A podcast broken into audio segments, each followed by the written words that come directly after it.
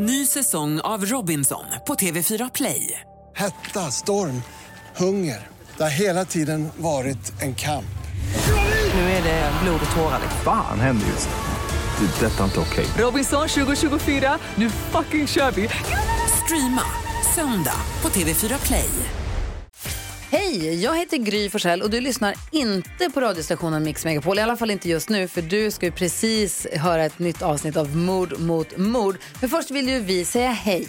Hej, hej, det här är NyhetsJonas. Det här är Carolina Widerström. Och här är Gullige Dansken. Ja, och så Gry då, då. Det vi vill säga är att när du har lyssnat klart på den här podden, då får du gärna lyssna på våran. Vi spelar in ett nytt avsnitt varje morgon av våra podd Kvartsamtal. Och hela radioprogrammet blir ju också en podd om man är väldigt morgontrött eller så. Just det, om man missar morgonen ja. Men mest av allt så får du gärna lyssna på programmet i direktsändning varje morgon på Mix Megapol. Live varje morgon från klockan sex och då har vi med oss massor med vänner också. Thomas Bodström, Babben Larsson, Johan Pettersson, Christian Luuk. Massor med coola människor som bara dyker upp och gör livet bättre. Ja, som jag, Gullige Dansken. Exakt så. Och så mycket bra musik och annat skoj såklart. Så vi hörs när du vaknar på Mix Megapol. Radio Play.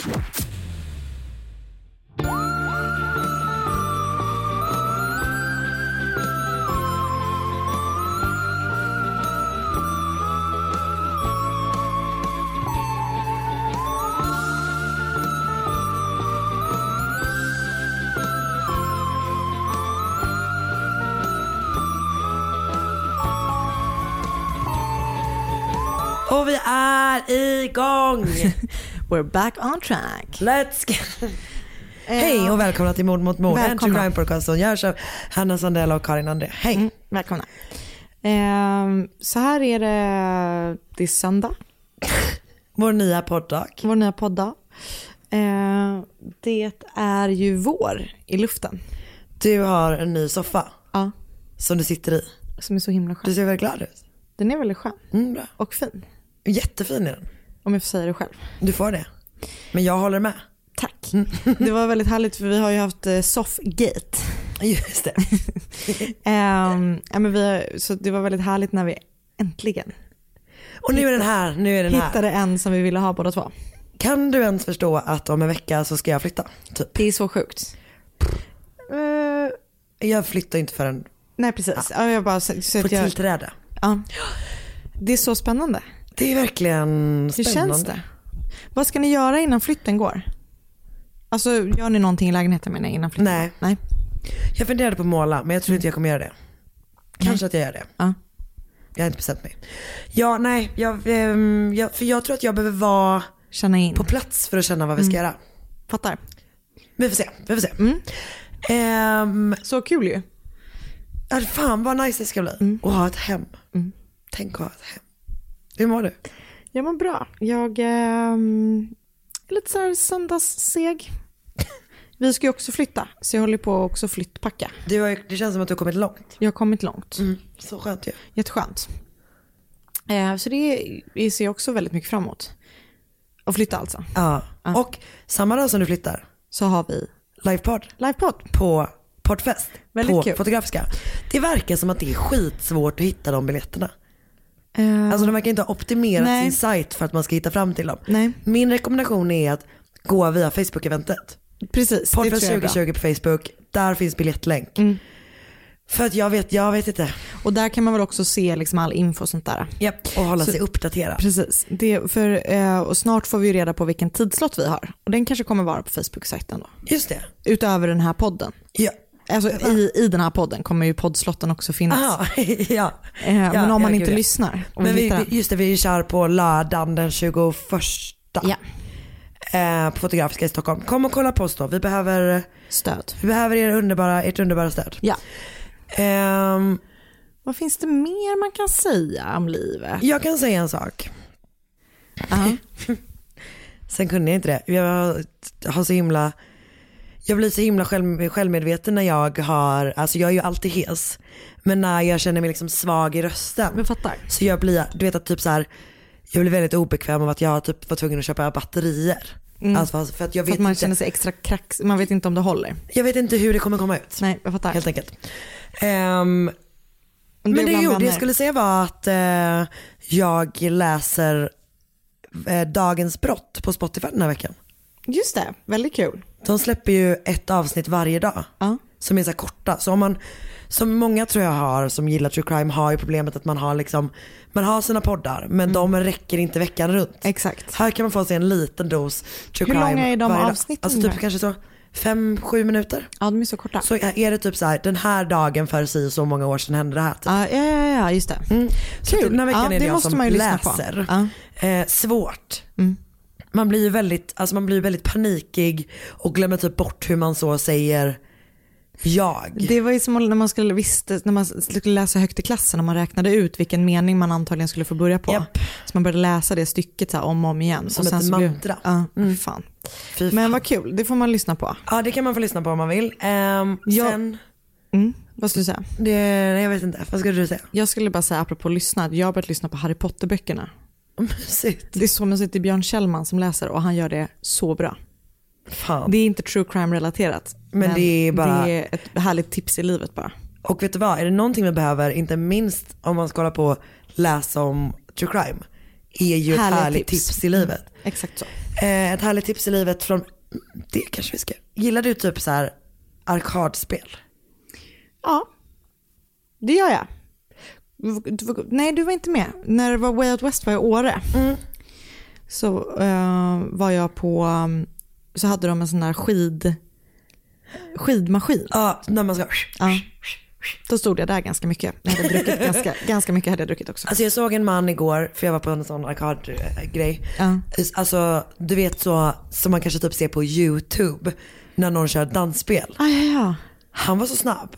Alltså det var också en främling som på riktigt, riktigt vände sig till mig med ly, lyster i blicken och sa så här. Det här har jag bara sett på YouTube innan. och jag, och det, var, ofta han som var så snabb var där och körde. alltså det var otroligt. Men nej, han, är ju, där. han lägger ju alla sina pengar på det. Jag hade ju en period när jag var lite beroende av dansspel. Alltså det var mitt spelmissbruk. Ja exakt. Och så kanske man dansade här. Five, six, seven, eight. Ja. Med steps. Just det. Ja, men vi var där. Baby. Han har sjungit på den låten tidigare. Antagligen. Ja. Kanske när vi pratar om det här säkert. Det har gått för dan- många avsnitt, jag vet inte vad vi har sagt längre. Dansspel har aldrig varit min grej eftersom jag är dålig på koordination. Just det. Det som däremot har varit min grej har varit Singstar.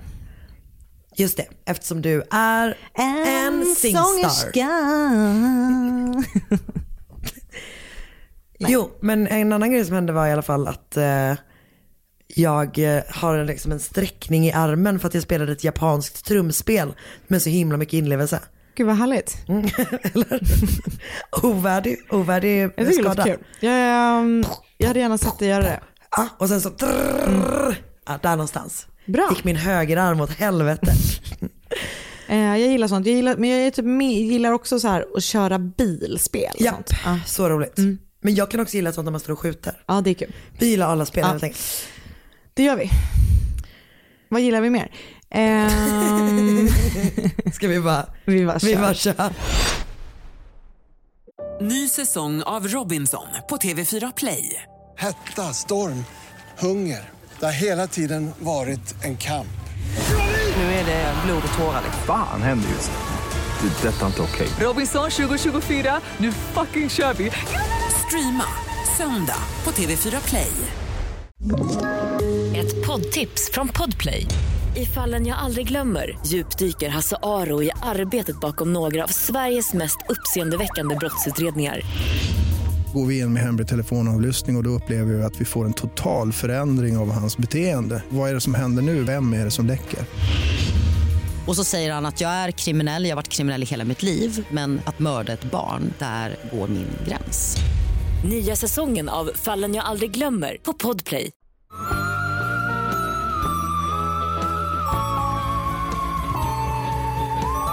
Den 4 oktober 1994, konstigt sätt att säga det årtalet, ehm, får den kanadensiska brandkåren information om att ett hus i Morin Heights, Montreal brinner. Okej.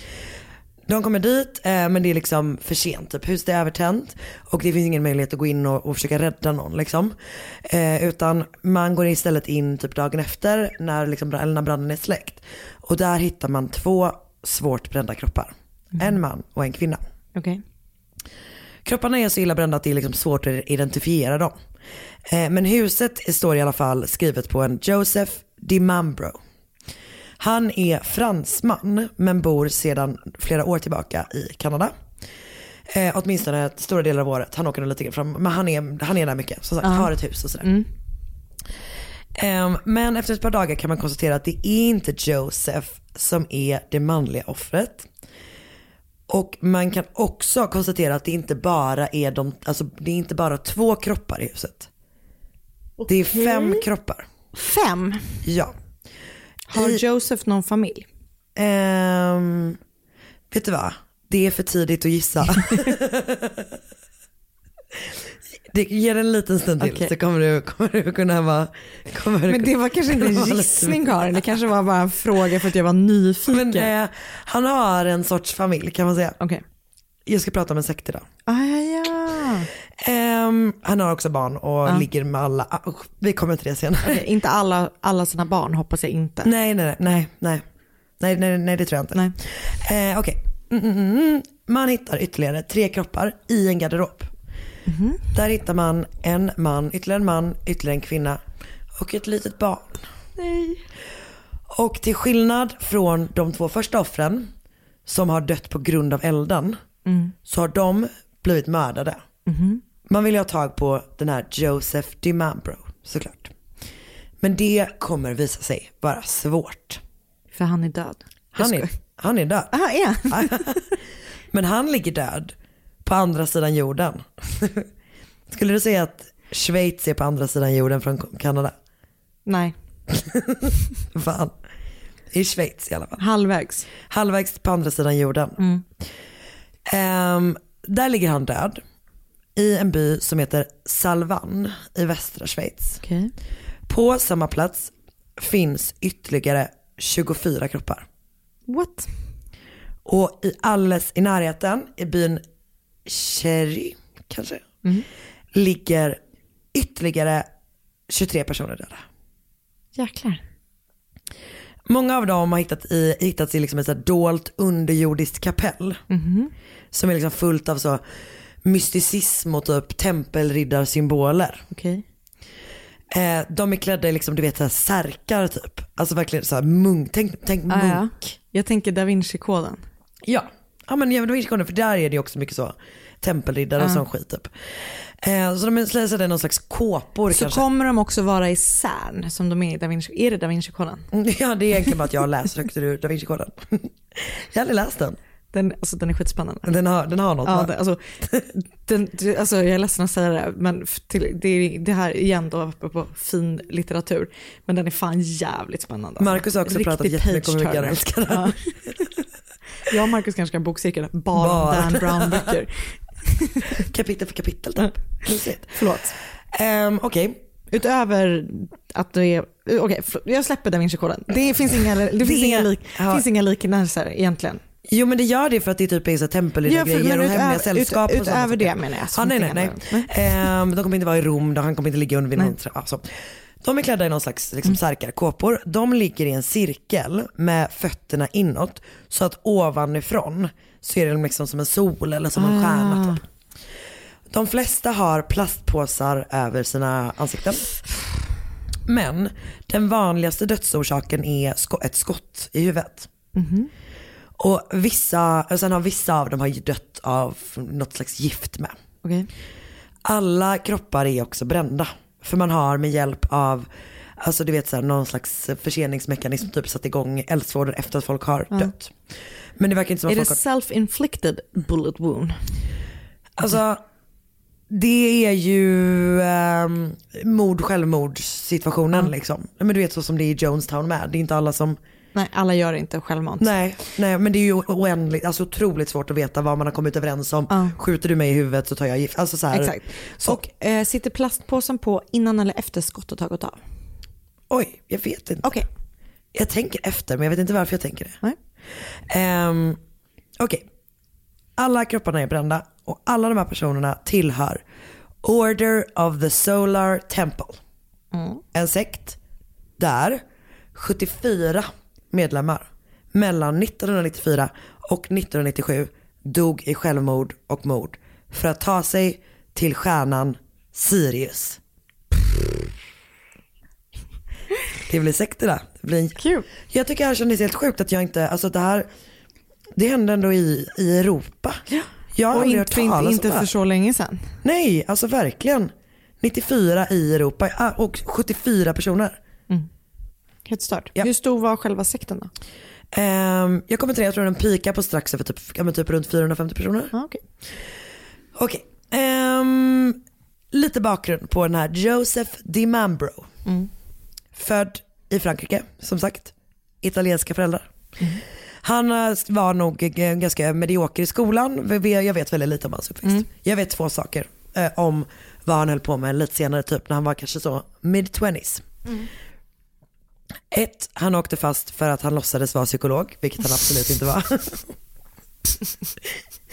Men han var tydligen jävligt bra typ. Åh nej, nu, eh, Anna drack vatten. Jag tog världens och största skrattade klunk i näsan. Okej, Sjukt. Eh, Ja, Okej. jag vet, det är verkligen speciellt. Alltså, Men om han var bra, är det ens ett brott? jag tror inte det. Men vi kanske ska ringa och fråga din pappa, professorn. Verkligen. Okej. Ja, eh, delvis det och sen så blir han också i mitten av sina då 20 år någonstans där eh, väldigt intresserad av okkultism, mysticism, esoter, esoterism. Vilket är typ så här. Dofter eller? Nej. Ja, nej. Han, det var bara att han gick runt och luktade på grejer. nej, det är att man typ är så här. eh, Det handlar just om, liksom, om hemliga sällskap. Och typ ordrar. Ordnar. Inte ordrar. Ordnar. Ordnar, för ordrar är att man lägger en Något order. Ja. Mm. Det, han blev väldigt intresserad av Han är som jag som handlar handla mycket på på nätet. som bara har för många ordrar Exakt, utestående. exakt så. Eh, nej men eh, han håller på med liksom, ja, med hemliga sällskap och typ så här. Mycket som, ja men som sagt tempelriddartiden typ. Okej. Okej. Först går han med i något Det är liksom. lite loser-varning på det. Ja eller? men jag tycker också det är jävligt töntigt typ. Först går han med i något, så, eh, i något sällskap, jag vet inte ens hur man går med i ett sånt. alltså Nej. hur man liksom, det är svårt att torrsöka, tänker jag. Eh, men han tar sig i alla fall in typ. Han är, han, alltså han är med i an, något annat sällskap ganska länge. Men eh, sen i mitten av 70-talet känner han så här. Det är dags för mig att starta min egen. Min egen grupp. Såklart. Ja, jag är en superbra bluffpsykolog. Jag kan lika gärna göra det här också. Ja. Det går typ ganska bra. Eh, han samlar ihop en liten eh, grej och jag ska berätta mer, en liten grej. en liten grupp. Så jag ska berätta mer om vad, vad liksom de... Vad som de lockas av. Ja exakt, senare. Ehm, men jag har också lite, lite svårt att förstå det. Om jag ska vara helt ärlig. Det är därför du inte är en bra sektmedlem. Det är verkligen sant. För att du inte förstår jag fattar, jag är för dum för att gå med i en sekt. Ehm, Det men du kan förstå, det är liksom riktigt snurrigt.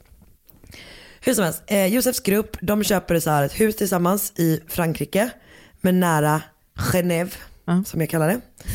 Eh, och där bor de tillsammans här, och delar på allt. Liksom. Eh, han känner dock att någonting saknas för att jag ska kunna växa den här gruppen. För att, vad sa du? För att han ska kunna växa i gruppen eller för att han ska kunna växa gruppen? Växa gruppen. Att han, ska, han vill ha en större liksom, sekt. Han vill ha fler följare. Exakt. Men han, och han är liksom bra på, jag tänker mig, det här är min tolkning. Han är bra på tu man hand. Jag fattar. Han är bra i en grupp, men han är inte en karismatisk ledare. Han är ingen självklar.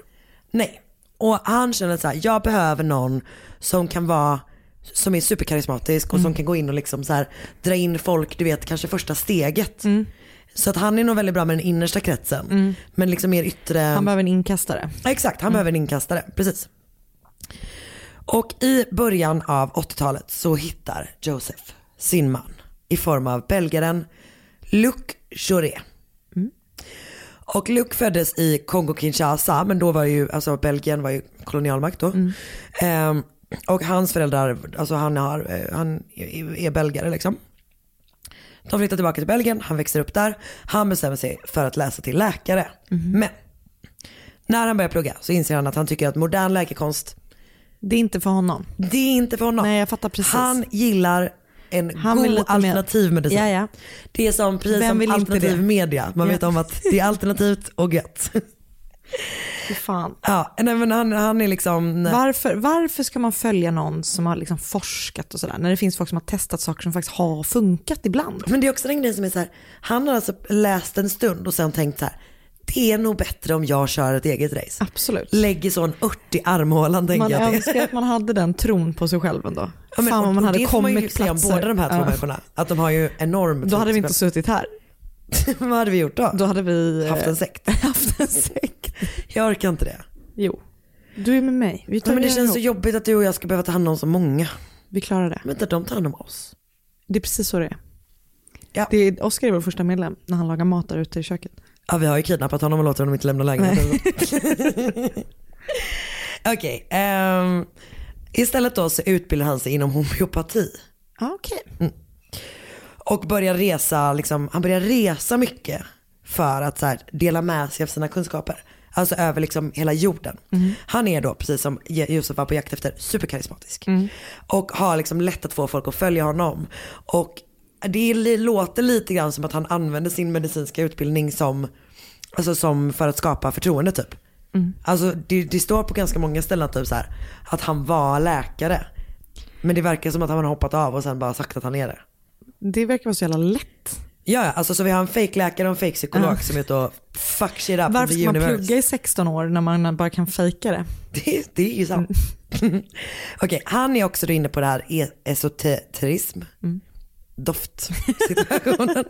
Han är också in, nu kommer du förstå varför jag har haft jättesvårt att förstå vad fan de håller på med. Han är också inne på något som heter eh, rosikrusianism. Okej. Och det är en esoterisk inriktning som plockar typ mysticism och spiritualitet från liksom många olika håll. Bland annat religiösa håll.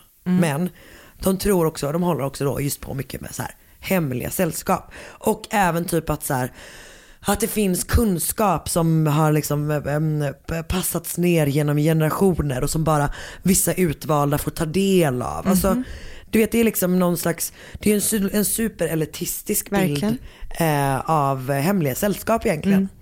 Ehm, så han har då, eh, Luke har tidigare så här försökt ta över en annan typ sektig grupp. Ehm, han han hade en grupp som han startade med en nynazist som också var väl inne Ah. på det är ett hopkok. Eh, men och när den nynazisten dog så försökte han ta över.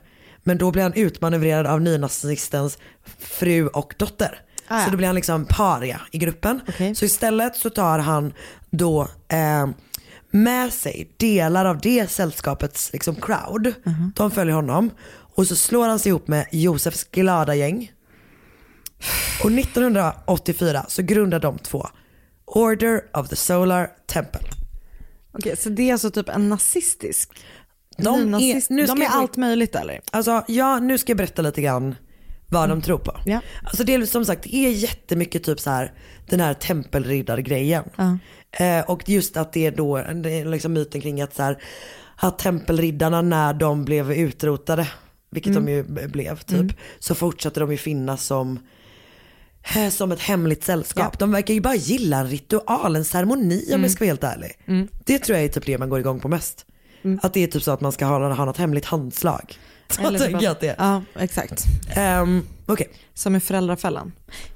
exakt, exakt, exakt så, fast för killar. Eh, så de gillar då ja, men så här medeltiden, här, tempelherrorden, så här. frimurare är de förstås förtjusta i också. Ehm, och jag tycker också typ att det är så intressant att de är så intresserade av det här med hemliga sällskap, att det är en så stor del av deras identitet. För att på ett sätt tycker jag typ att det känns mer som en strukturfråga än en fråga om en religiös inriktning. Ehm, så, men de har då drag av tidig kristendom. Men för att ehm, alltså, tempelriddarna syftade ju till att eh, försvara, eh, vad heter de, missionärer, eller hur? Korsriddare. Ja. Du har ju korstågen, Ja. tror jag de skulle höll på med. Påminn mig om att jag från och med nu kallar mig själv för historiker. Jag gillar det. Okej, Eh, tidig kristendom, men de håller också då mycket på med så här mytis, eh, mysticism och, och. Men också lite så meditation, home- homeopati. Det känns som de motsäger varandra. Jag vet. Att det finns typ en, en, en flummighet och också... Något väldigt sådär, ja. Ja, nej men verkligen. Kristet. Eh, de erkänner också synder som man gör inom katolicismen. Okej. De väntar på the second coming of Christ. Ehm, de tror på reinkarnation, eller de tror åtminstone på att Luke och Josef har, eh, är, är då, eh, har varit andra personer tidigare. Eh, Luke har då bland annat varit Jesus. Okej. Josef har typ varit så Mozart eller något tror jag.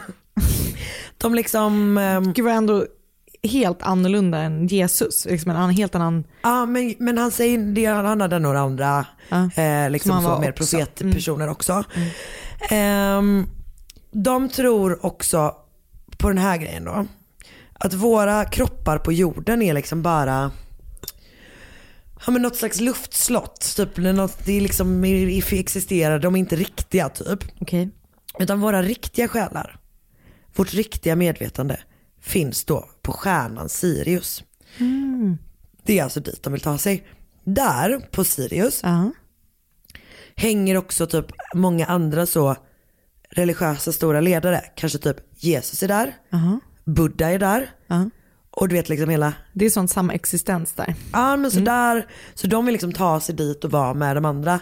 The great religious guys typ.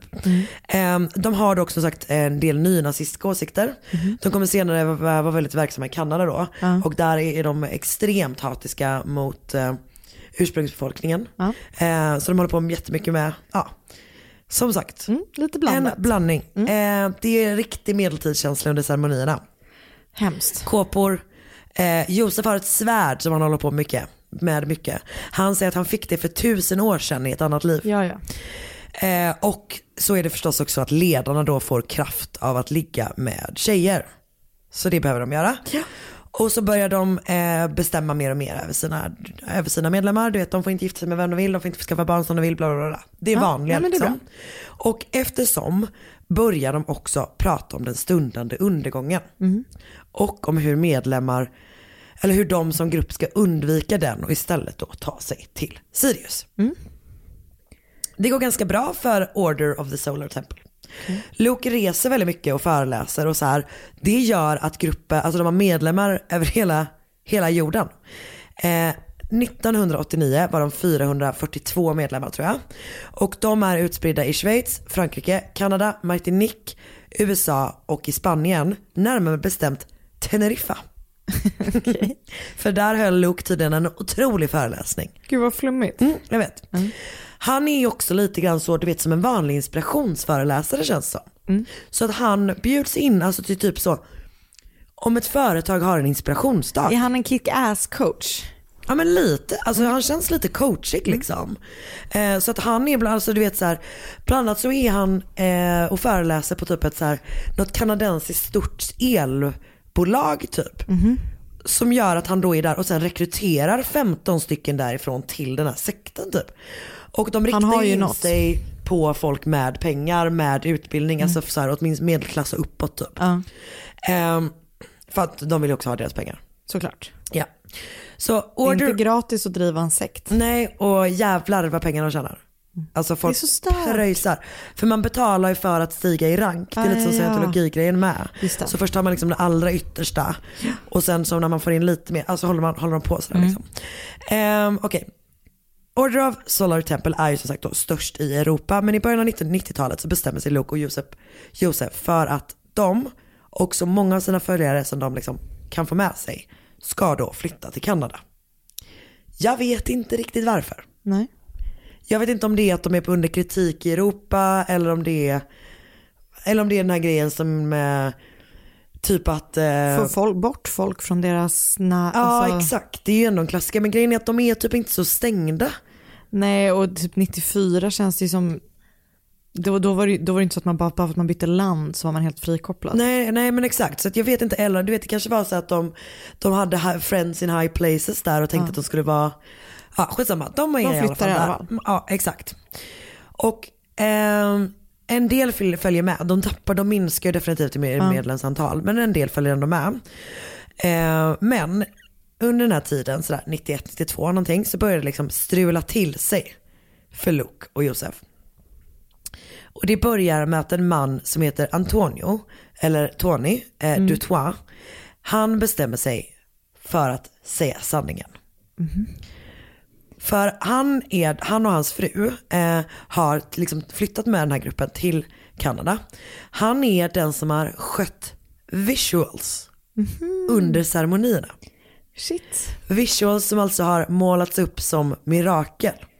Som att typ så här, ja, här har vi en ledare som du vet en religiös ledare från 1200-talet har återuppstått här med oss för Okej. att jag är i kontakt med dem. Men gud. Projektioner, vi snackar säkert laser tänker jag. Men gud. Och han har alltså jobbat med att göra dem. Fan vad stört. Jag vet, det är så jävla jävla sjukt. Så att de har liksom skapat, han har använt sig av den här tekniken för att liksom skapa Hologram. Ja, typ. Alltså, de, de- alltså det är flera poddar säger de att det är hologram, men jag tycker att det låter helt otroligt. För det är ju jättedyrt tror jag. Ja, och hur långt gången var hologramtekniken på 90-talet? Nej, nej jag vet inte. Jag tänker mig att det är mer att de typ så projicerar Ja, på någonting typ- på, ja, typ på en rök. vägg, ja. Så tänker jag att det kanske är. Ja, på rök. Det var mer Ja, mystiskt än på en vägg. coolt. Ja. Ja, exakt. På en vägg. Um, så han har alltså gjort det. Han är deras visuals guy.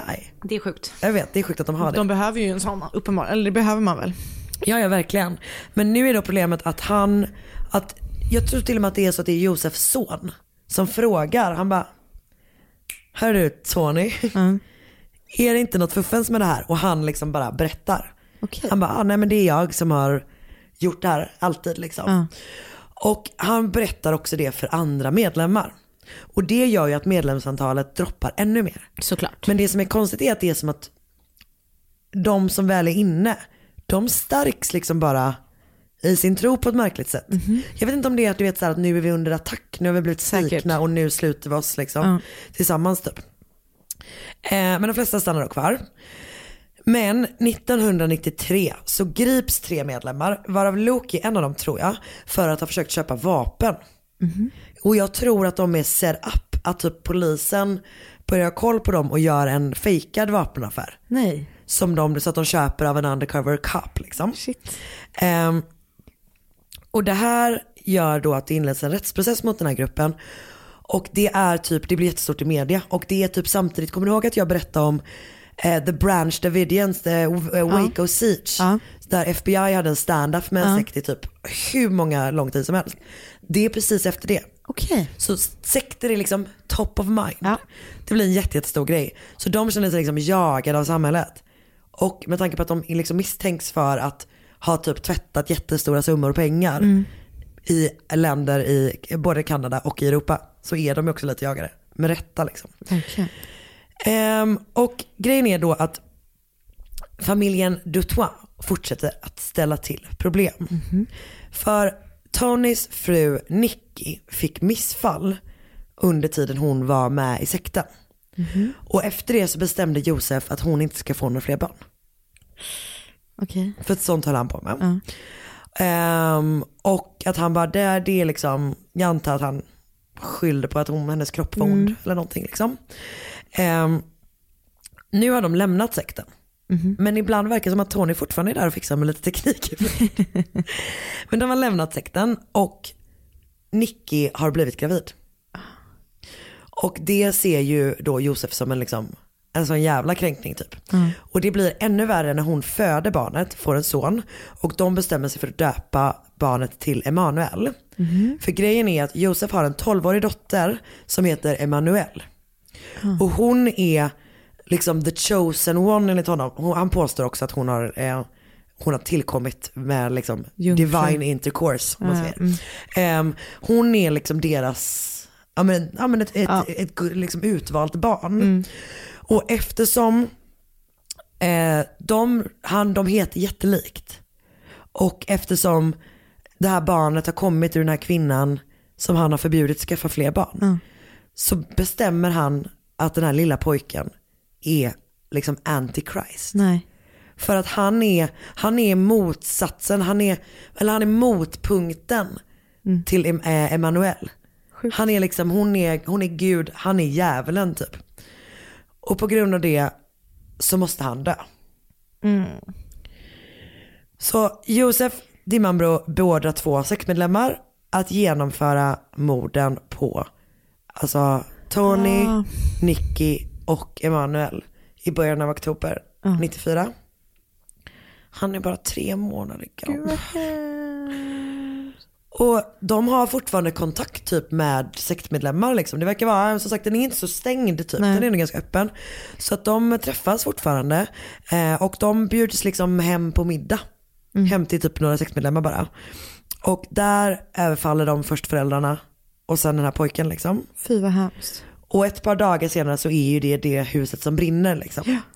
Och eh, de här två sektmedlemmarna som har begått morden är de två första man hittar. Och sen hittar man ju då också familjen Dutois. Men vid det laget så är liksom Josef och Luke är ju redan i Schweiz. Ja. Där de bland annat äter en så sista måltid med sina tolv närmaste. Mm. Ehm, det är ju lite svårt att veta hur det här gick till. Mm. Alltså som du frågade innan typ. Har man skjutit sig själv eller har man blivit skjuten typ eftersom ingen överlevde. Ehm, men ja, det, jag tror att det definitivt också rör sig om mord, Det lär det liksom. ju vara. Ehm, och inte minst när det är för att det handlar ju om barn också. Ja. Liksom.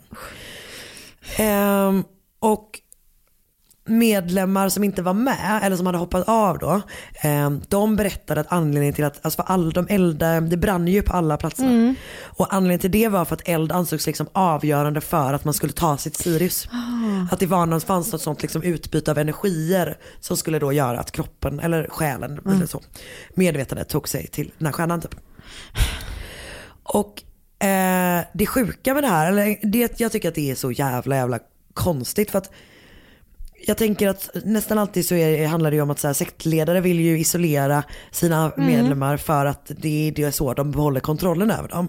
Men Luke och Josef, de fortsätter påverka sina följare från liksom Från graven. graven. För att mer än ett år senare, Mm. alltså natten mellan den 15 och 16 december 1995, begår alltså ytterligare 16 sektmedlemmar självmord. Men gud. Och den här gången är de i, i Frankrike och även där liksom ligger de i alltså en stjärnformation typ. Vad sjukt. Eh, morgonen den 23 mars 1997, Mm. alltså typ tre år efteråt, så dör ytterligare fem, stycken, fem medlemmar Vad sjukt. i självmord. Och det gör då att antalet döda i mord och i självmord på grund av de här två männen är totalt 74 stycken. Jävlar. Så det där var en väldigt liksom kort sammanfattning av Order of Gud, the Solar Temple. Det finns mycket. Eh, jag har lyssnat på podden Cults. Ja. Det är den som finns i eh, Var det den du svensk- lyssnade på när du kom hit? Nej, det är en annan. Ja. Eh, men den har, jag inte, den har inte kommit så långt på. Nej. Eh, nej, Cults är den som görs i svensk, som de gör, har gjort en svensk adoption av. Jo men just det. med just det, just Alex det. på, Mm. på Spotify. Ehm, och, eh, men det här är då den amerikanska versionen och där har de två avsnitt. Där Ja, som är så liksom det- typ man så kan 50 minuters. Få ri- riktig lång lyssning Japp, om man vill. Exakt. Gud vad spännande, det ska jag nog göra. Och sen så har jag också lyssnat, äh, läst på World Religions and Spirituality. Mm. En sajt. Där får den ändå vara med. Deras text om det här, exakt. Mm. Och förstås också Wikipedia där jag framförallt har försökt forska på vad så esoterism är för någonting. Bra. Vilket jag inte lyckades förklara. Nej. Jo det gjorde du absolut. Tack snälla, det var väldigt spännande. Visst är det start att man aldrig hört talas om? Ja. Men för, under tiden här så vandrade min hjärna lite och tänkte att det är inte så vanligt med sekter längre tänkte jag då. Och sen så drogs jag genast tillbaka till den där Nexium, eh, Ah, Escaping Next. Ja. Ja, den, ah, bara att det liksom kommer nu i andra, alltså, alltså, former typ. ja. Mm.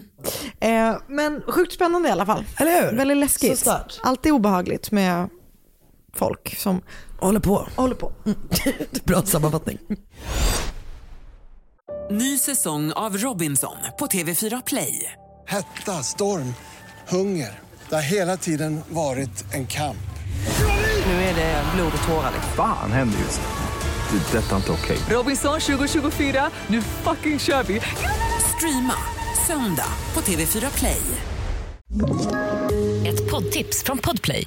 I podden Något Kaiko garanterar östgötarna Brutti och jag, Davva, dig en stor dos skratt. Där följer jag pladask för köttätandet igen. Man är lite som en jävla vampyr. Man har fått lite blodsmak och då måste man ha mer. Udda spaningar, fängslande anekdoter och en och annan arg rant. Jag måste ha mitt kaffe på morgonen för annars är jag ingen trevlig människa. Då är du ingen trevlig människa, punkt. Något Kaiko, hör du på Podplay. Därför är gardinerna.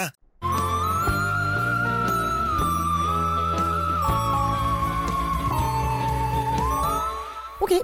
Eh, 1974 föddes Darlene Doscochil i en liten stad som heter Cameron som ligger mellan Austin och Waco i Texas. Waco Siege. Hon var en looker, som man säger. Hon var en sån eh, tjej som alla så här drogs till. Hon var prom queen, hon var bara så här, du vet, center of attention. Ja. Så hon var snygg och hon, hon var typ så, hon beskrevs någonstans som så här classic Texas beauty. Southern Belle.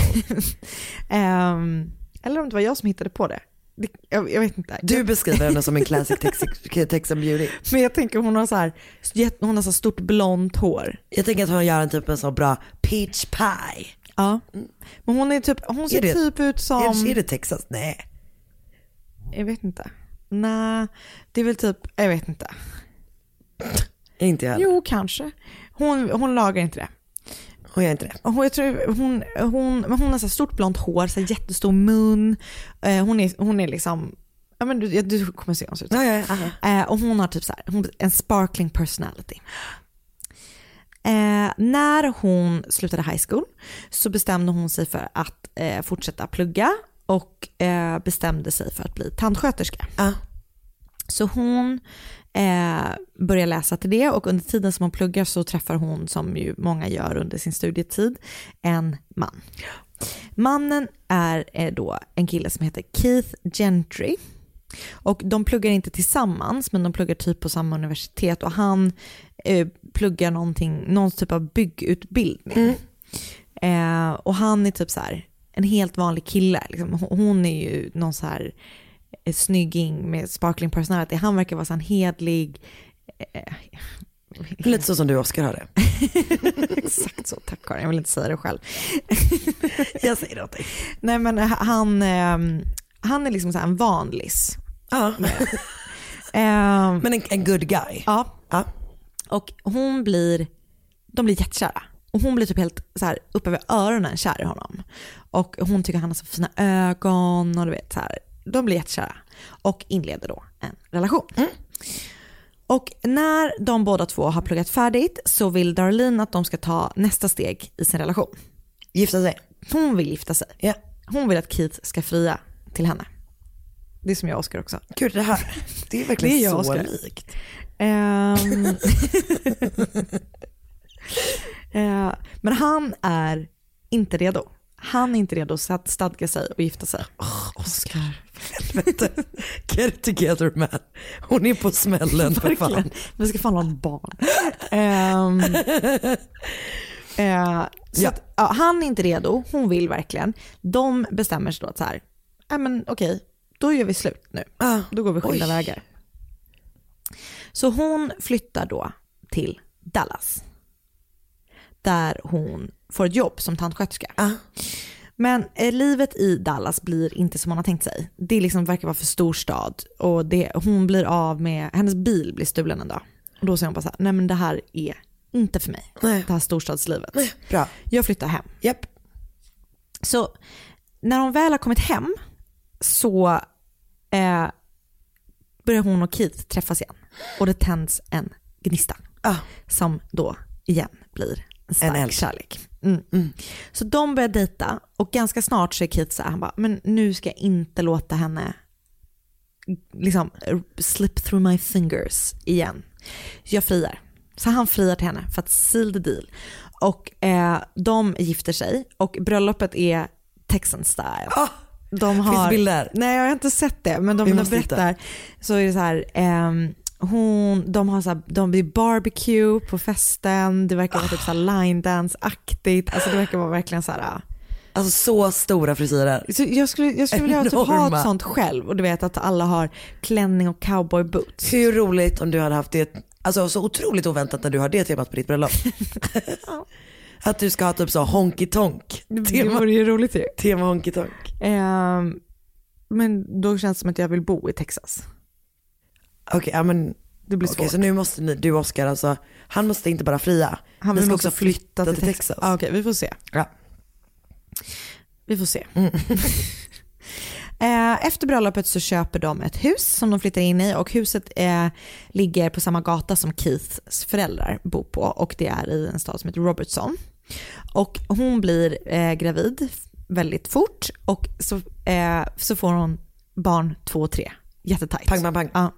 Så de blir helt plötsligt tre, Tre till tre pojkar.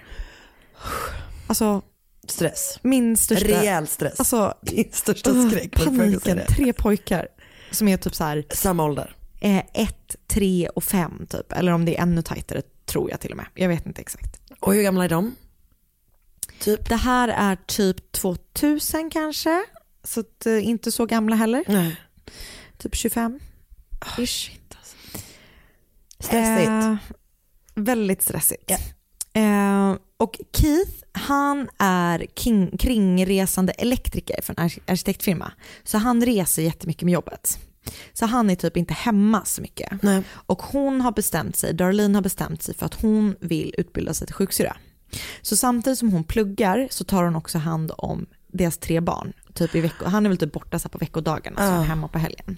Så det är superkämpigt för Darlene. Plugga, liksom, som bara det i sig är skitjobbigt och sen har han om tre pojkar. Liksom. Ja, på typ egen hand. Exakt, och hans föräldrar är ju inte så här, bor ju precis där och hjälper henne jättemycket. Men liksom, det, det är... Det är en jobbig situation. Det är jättejobbigt. Hon känner sig pressad. Ja. Så att till slut så bestämmer sig då Keith för att byta jobb för att liksom ändå så här, okej jag kanske inte kan vara borta så här mycket. Så han skaffar sig, eh, han, något, jag vet inte vad det är exakt, men han är baserad hemma och det verkar mer vara så här ett liksom kontorsjobb. Typ. Ja. Så att han kan vara mer, mer närvarande. Men hans nya jobb och det faktum att Darlene pluggar gör att deras ekonomi typ inte är så bra. Ja. Eh, och som jag förstår det så hon drar på sig kreditkortsskulder. För hon typ gillar att shoppa och så här, eh, det här är jag och Oscar. Jag skojar. Eh, nej men hon gillar att shoppa och så här. Så de har en ansträngd ekonomi. Hon typ bara liksom så här skiter lite i det verkar det som. Och de är också oense om hur eh, de ska uppfostra sina barn. Vilket jag kan också typ så förstå att hon blir lack typ när hon bara jag har fan skött det här äh, själv Ja, i och nu år. passar det. Nu passar det. Gud, jag ser in till en framtida, ett framtida bråk. Ja. Som du precis tog initiativ till, redan nu. Nej, men, och det där är ju, jag tänker typ att just det här barnuppfostran och alla sådana saker Det är, så här, fan för det är så jävla personligt Ja. för att det är, alla har haft sina föräldrar. Ja. Och man tänker att ens föräldrar har gjort bra. Så det är lätt att det krockar. Det, det är väldigt lätt. Japp. Eh, men, så, så det är så ansträngande för det här, deras äktenskap. Men de liksom, de make it work helt Ja. enkelt. Eh, men på morgonen den 9 november 2005 så händer något fruktansvärt. Klockan sex på morgonen så ringer Darlene till polisen. Hon har hittat Keith skjuten i deras säng. Han gurglar blod. Han har blivit skjuten en gång i huvudet men han lever fortfarande. What the fuck? Hon berättar för larmcentralen att, ehm, alltså, det, jag har sett en dokumentär som jag ska tipsa om i slutet, som, där man får höra hela samtalet. Ehm, hon berättar då för larmcentralen att hon har sovit inne hos sina söner på natten för att de har svårt att sova. Och att hon då har vaknat typ vid sex och då har hon så här, vet, kickat igång pojkarna, liksom så här, deras vardagsrutiner. Så hon känt att det varit lite kallt så att hon har sett att bakdörren är öppen. Så hon bara går ner och bara okej konstigt, bakdörren är öppen. Sen så ser hon att alla Keiths vapen är borta ur typ ett vapen. Och han har dem typ, det är ju inte som i Sverige att man måste ha dem i så här, sånt Nej, han, vapenskåp. Han har dem typ i ett glasskåp i köket. Han har dem typ alltså, liggande i en hög. Typ. Bredvid tvn. Ja, han har dem liksom verkligen på display. Vapenskåpet, eller va- skåpet där vapnen är, är Tomt. tomt. Och att hon då sen har hittat honom skjuten i sängen. Det är det hon berättar. Så samt, polisen kommer och ambulansen kommer dit jättesnabbt. Och de, liksom, hon är fortfarande i telefon med larmoperatören när de kommer. Och sjukvårdarna tar med Keith till polisen, han lever fortfarande, och kör liksom, i, inte till polisen, till sjukhuset i ilfart. Och polisen är då kvar i huset för att börja så här undersöka, bara så här, okej det verkar, hon är så här, hon bara det måste ha varit inbrott och de har typ skjutit Keith. Så de är liksom kvar där för att bara kolla vad, så här, vad som har hänt. Typ. Och ganska direkt så tycker de att Darlins eh, story liksom inte stämmer. För, för det första så, och det behöver ju egentligen inte betyda någonting, men det här området där de bor är ett väldigt tryggt och så snällt område. De tycker inte att det är troligt att, att det händer typ aldrig inbrott Nej. och rån och sånt. De tycker inte att va, så här, okay, det Den typen av brott är ovanliga liksom. Exakt.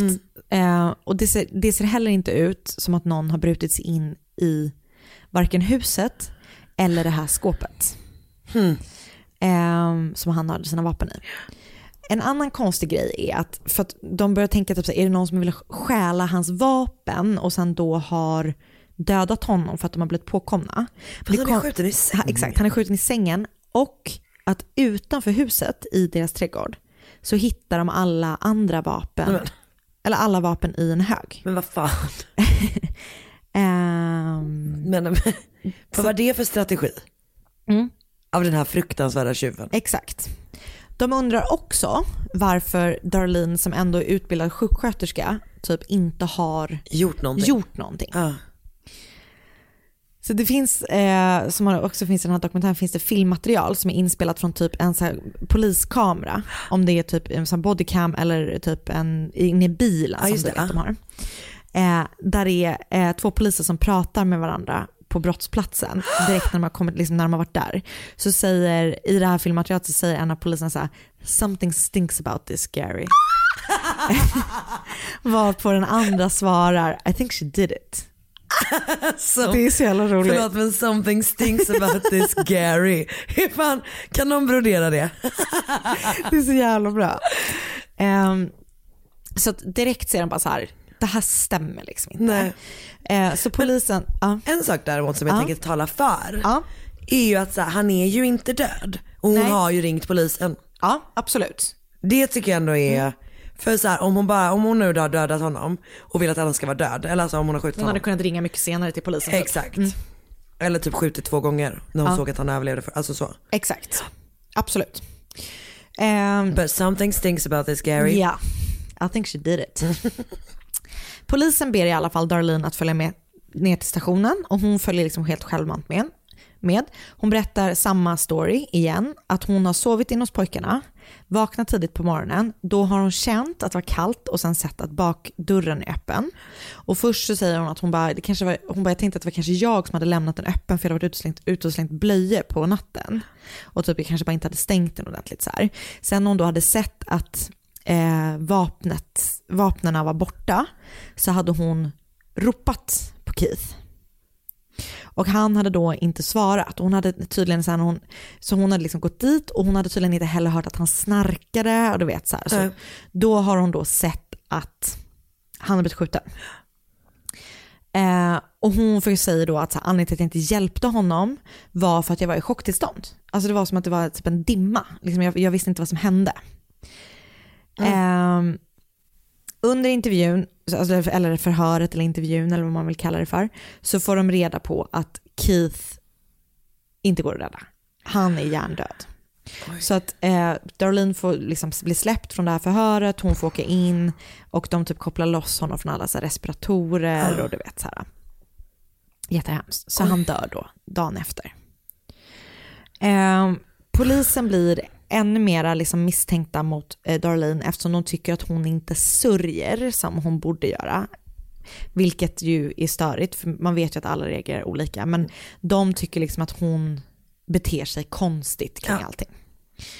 Eh, så att de siktar in sig ganska tidigt på henne som så här, det här är vår huvudmisstänkta person. Och så är det bara så här, du borde skaffa en advokat, typ säger de åt henne så här. Vi kommer, vi kommer börja granska dig typ.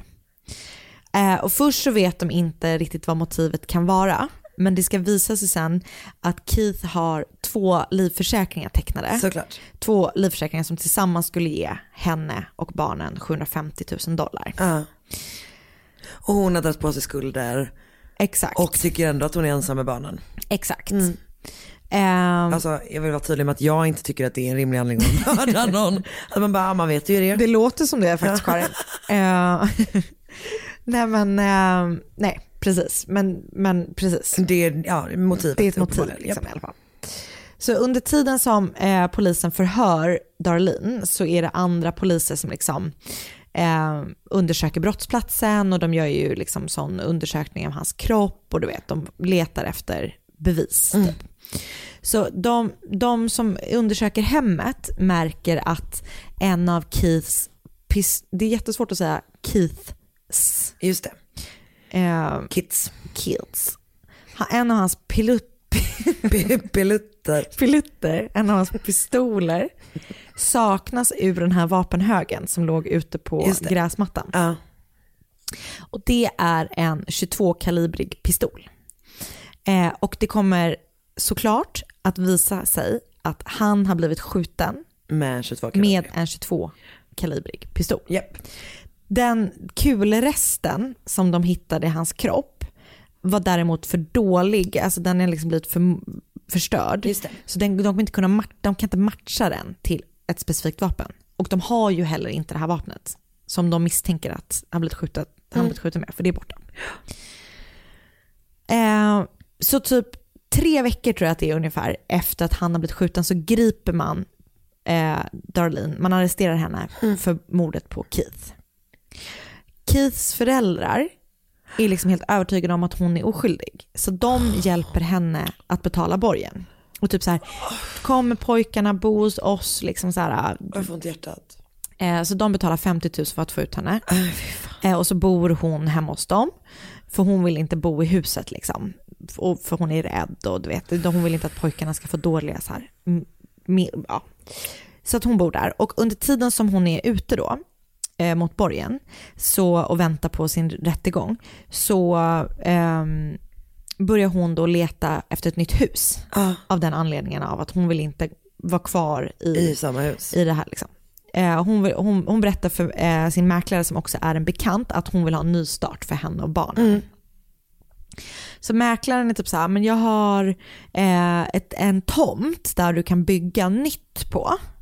Eh, som eh, ligger jättefint här liksom. och det ligger en liten damm här så liksom bredvid huset, eller om det fanns ett hus, det är lite oklart.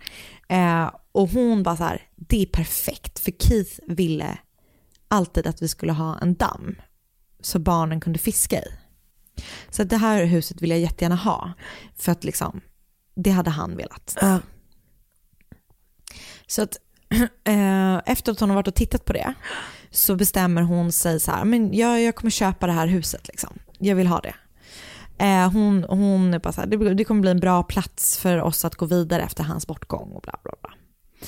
Det som däremot är konstigt är att när hon säger så här, jag vill köpa det, så säger hon också, jag vill gärna att ni eh, fyller igen dammen. Ja, vi vill inte ha dammen, jag har ångrat mig. Ah, Så hon har mäklaren, slängt pistolen i dammen. så mäklaren är bara så här, okej, something stinks about this Gary. Han tycker att det är fett weird. För att hon hade ju varit sugen på att köpa just det här På huset. grund av det. liksom bara för den dammens skull. Så han är typ så att han bara, okej, jag måste ringa polisen och berätta det här i alla fall. Så han hör av sig till polisen och bara, eh, det här har hänt. Och de bara, hon har slängt pistolen i dammen. 100%. Det måste vara det. Så de beger sig dit för att hitta pistolen. Och de börjar så här dragga den, de är dykare och du vet så här. Och de är typ i, i den här dammen i, i typ en kvart. Och så hittar de Keiths pistol. Och då är polisen luriga. Jag gillar det här. De ber den här mäklarsnubben att ringa till Darlene och säga så här, okej vi har en deal liksom. Du köper huset till det här priset och jag täpper igen dammen. Men vi eh, behöver tömma den på vatten innan vi kan, eh, innan vi kan eh, eh, liksom, vi Fälla igen det. ja. Ja, ja. Så att efter att mäklaren har ringt henne så har pol- polisen har sagt upp en kamera precis vid dammen. Har, man, har du sett det? Ja. Oj jävlar vad fett. Eh, så att, och de bara så här, vi är helt säkra på att hon kommer komma tillbaka och leta efter pistolen. Eh, och mycket riktigt, på den här filmen då så ser man hur Darlene kommer till huset, kommer till dammen. Hon typ ser sig omkring för att se, liksom så här, typ se om så här, blir jag förföljd typ.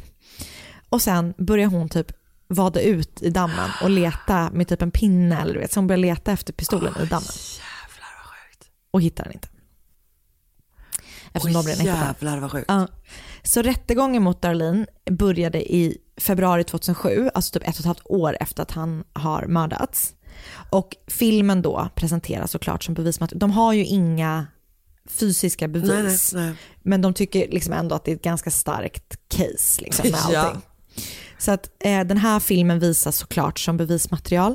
Hon förnekar ju allt liksom. Men vad säger hon att hon har gjort dammen? Jag vet inte, jag, men bara liksom, hon har typ ingen bra Att hon bara ville gå på a nighttime swim. Typ. Eh, och så att efter att juryn har fått se den här, de överväger i fem timmar innan de bestämmer sig för att hon är skyldig. liksom. Så hon döms... Keiths Ja. föräldrar. Jag vet, det är så jävla hemskt. Och de verkligen så trodde på henne. Ehm, Mm. Så eh, Darlene döms till 60 år i fängelse. Och eh, Darlene och Keiths barn får eh, bo med hans föräldrar. Ja. De får vårdnaden av Ja. barnen. Och eh, Darlene fortsätter att hävda att hon är oskyldig. Och 2017 så gjorde hon liksom en resningsansökan som avslogs. Så här, hon får inte en ny rättegång utan Nej. hennes morddom står kvar. Fuck. Ah, så jävla sjukt. Så det var mordet på Keith Gentry. Älskar man inte ett fall där någon blir så caught red-handed? Alltså jag älskar det. Jag vet. Alltså det är så jävla... Det är Det så som sjukt. typ en sån som googling man hade kunnat göra. verkligen. Cases where someone got caught red-handed. Men det är så stört. Och hon är med i den här dokumentären som jag har sett.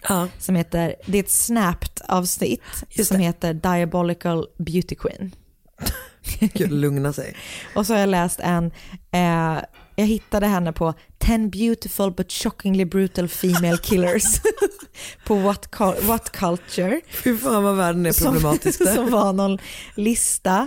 Eh, och sen så har jag läst en eh, artikel som är skriven av Benjamin H. Smith på Oxygen Crime News som heter “Did this Texas homecoming queen shoot her husband in the head for insurance money?”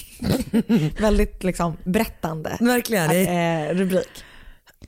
Men alltså det enda jag inte riktigt fattar, ah, okej jag fattar så här att det är liksom försäkringspengar och så vidare såklart. Ja. Men ändå. Alltså förstår du vad jag menar? Det är liksom... Nej men det är ju där, bara skilj dig bara. bara liksom dra dig, Ja men också annat. bara så här, ah, Sluta shoppa på kredit. verkligen. Hör det Anna. Jag kommer inte göra det. Men jag tycker hon ska göra det. Men också den grejen när man bara, vad vad bra, nu har dina barn inga föräldrar kvar. Nej, inga föräldrar. Perfekt. För du sköt en och sitter själv i fängelse. Ja. Bra.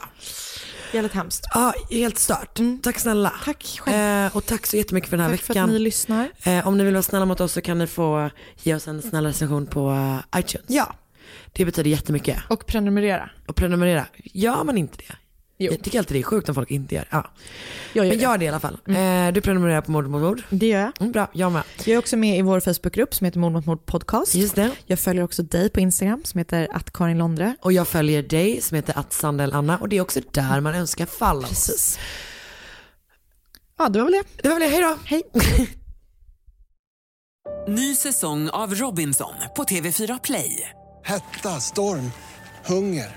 Det har hela tiden varit en kamp. Nu är det blod och tårar. Fan händer just nu. Det. är Detta är inte okej. Robinson 2024, nu fucking kör vi! Streama söndag på TV4 Play.